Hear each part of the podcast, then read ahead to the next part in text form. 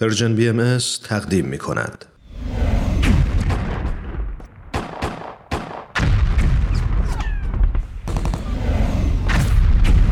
معماران صلح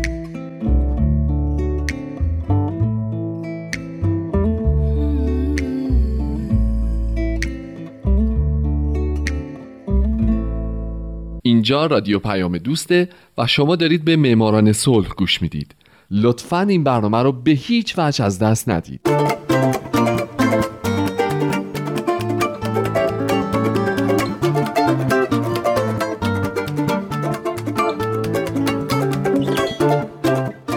سلام به شما. به معماران صلح خوش اومدید. من در این برنامه سعی می‌کنم به زنان و مردان و شرکت ها و مؤسساتی بپردازم که به خاطر فعالیت هاشون به نوبل صلح دست پیدا کردن. کسانی که یا تمام زندگیشون رو وقف صلح کردن یا در برهی از زمان کاری کردن که دنیا برای ما جای امتری بشه. هومن عبدی از شما می‌خواد که به معماران صلح شماره 18 گوش بدید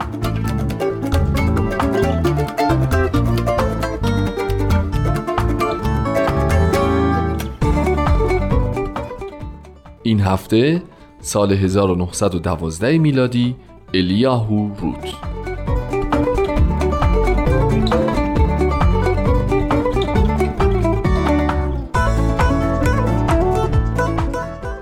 الیاهو روت در 15 فوریه 1845 در نیویورک متولد شد و 92 سال بعد در همین شهر درگذشت.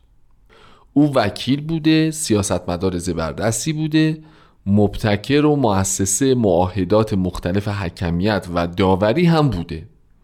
او به خاطر تلاشهاش برای تأسیس یک دادگاه جهانی و علاقش به داوری بین شایسته دریافت نوبل صلح در سال 1912 تشخیص داده شده.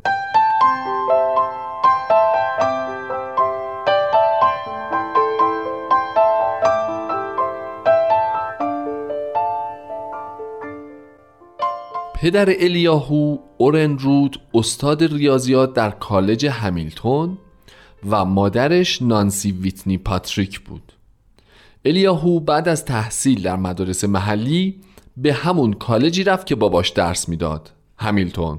البته بدون پارتی بازی بعد از فارغ و تحصیلی رفت ایتالیا و یک سال در آکادمی آزاد روم تدریس کرد. بعد هم رفت به دانشکده حقوق نیویورک و در سال 1867 از این دانشگاه فارغ و تحصیل شد.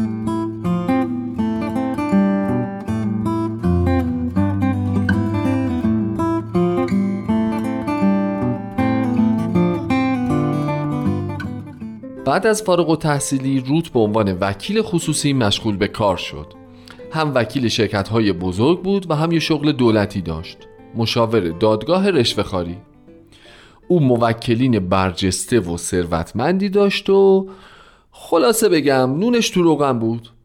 همین باعث شد از سال 1878 وضعیت ثابتی پیدا کنه و در 33 سالگی با کلارا فرانسیس ویلز ازدواج کرد.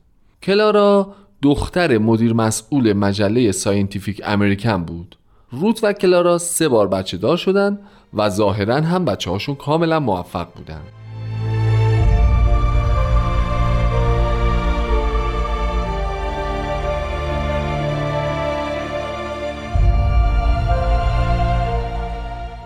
اما باعث و بانی ورود الیاهو روت به سیاست رئیس جمهور چستر آلن آرتور بود که روت رو به عنوان دادستان ایالات متحده در منطقه جنوبی نیویورک انتخاب کرد.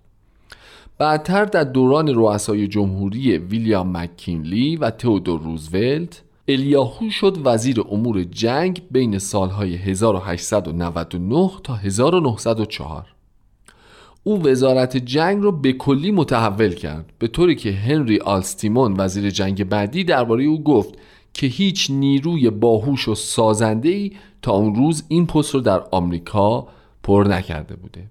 روت در طی دوران خدمتش دانشگاه جنگ تأسیس کرد نظام اداری اونجا رو دوباره سازماندهی کرد ستاد ارتش رو به وجود آورد کنترل بر گارد ملی رو زیاد کرد نظم رو به وزارتخونه برگردوند و خلاصه از یه ویرونه به نام وزارت جنگ یک سازمان درست و درمون ساخت. بعد که مأموریتش تموم شد در سال 1904 کابینه رو ترک کرد. اما یک سال بعد یعنی در سال 1905 روزولت اون رو به عنوان وزیر امور خارجه ایالات متحده برگزید که روت هم در اونجا حسابی موفق بود.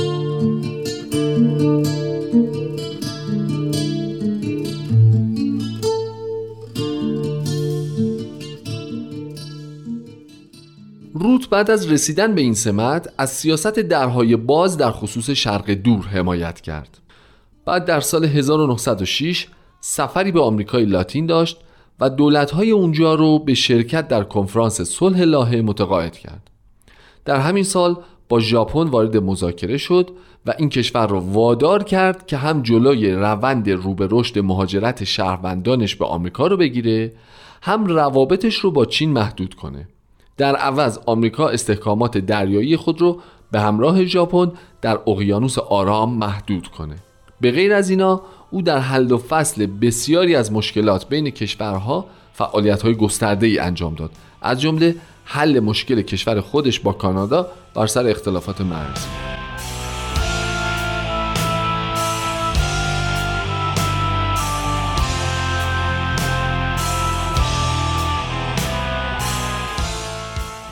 الیاهو روت برنده جایزه نوبل صلح در سال 1912 میلادی در ژانویه 1909 به سمت سناتوری ایالات متحده رسید و تا سال 1915 که تصمیم به ترک این شغل گرفت در این سمت باقی موند و در این دوران بود که جایزه نوبل صلح رو به دست آورد. به دلیل تلاش برای گرد هم آوردن ملت‌ها از طریق حکمیت و همکاری. در زمان جنگ جهانی اول روت یکی از مخالفان سیاست بیطرفانه پرزیدنت ویلسون بود و حتی جنبشی رو تأسیس کرد تا آمریکا رو وادار کنه به مشارکت در جنگ.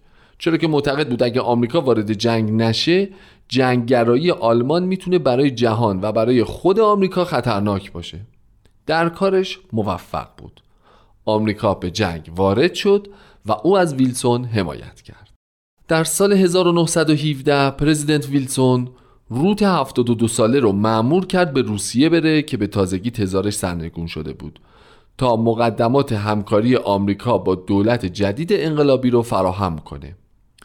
الیاهو یک ماه رو در اونجا موند و به اونها این هشدار رو داد که کمک های مالی آمریکا به رژیم جدید تنها در صورتی پرداخت میشن که اونا در کنار متفقین بجنگن. روت معتقد بود هر چند که روزها مردمی خوب و مهربونن اما یه ذره گیج و منگن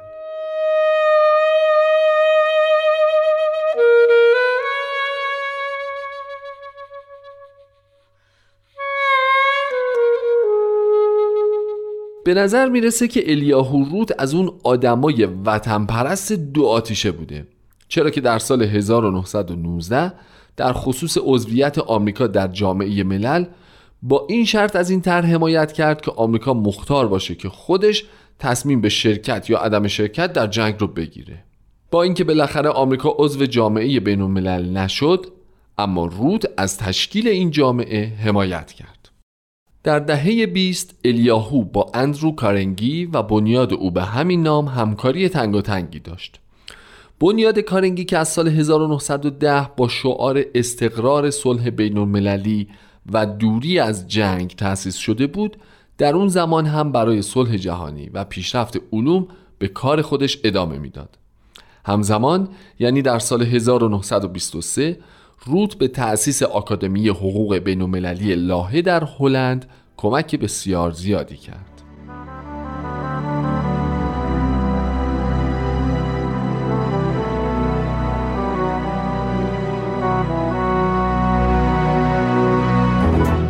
الیاهو روت یکی از افراد تاثیرگذار در ایالات متحده بوده و هست.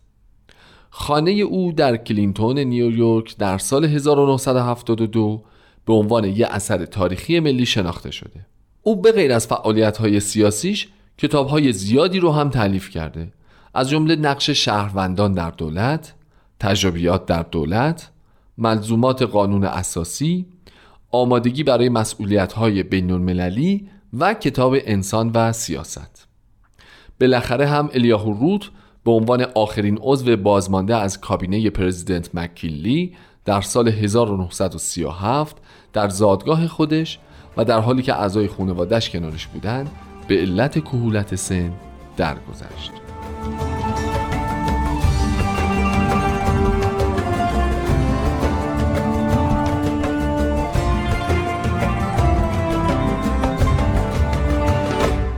دوستان همراه و شنونده رادیو پیام دوست مرسی که به برنامه معماران صلح گوش دادین. هفته آینده من به زندگی برنده جایزه نوبل صلح در سال 1913 هنری لافونتین می‌پردازم. امیدوارم که شما به برنامه 19 هم, هم مثل 18 برنامه گذشته گوش بدید من هومن عبدی هستم و امیدوارم شمایی که الان شنونده برنامه من هستین در آینده حداقل یکی از برنده های نوبل صلح باشید. شاد باشید و خدا نگهدار.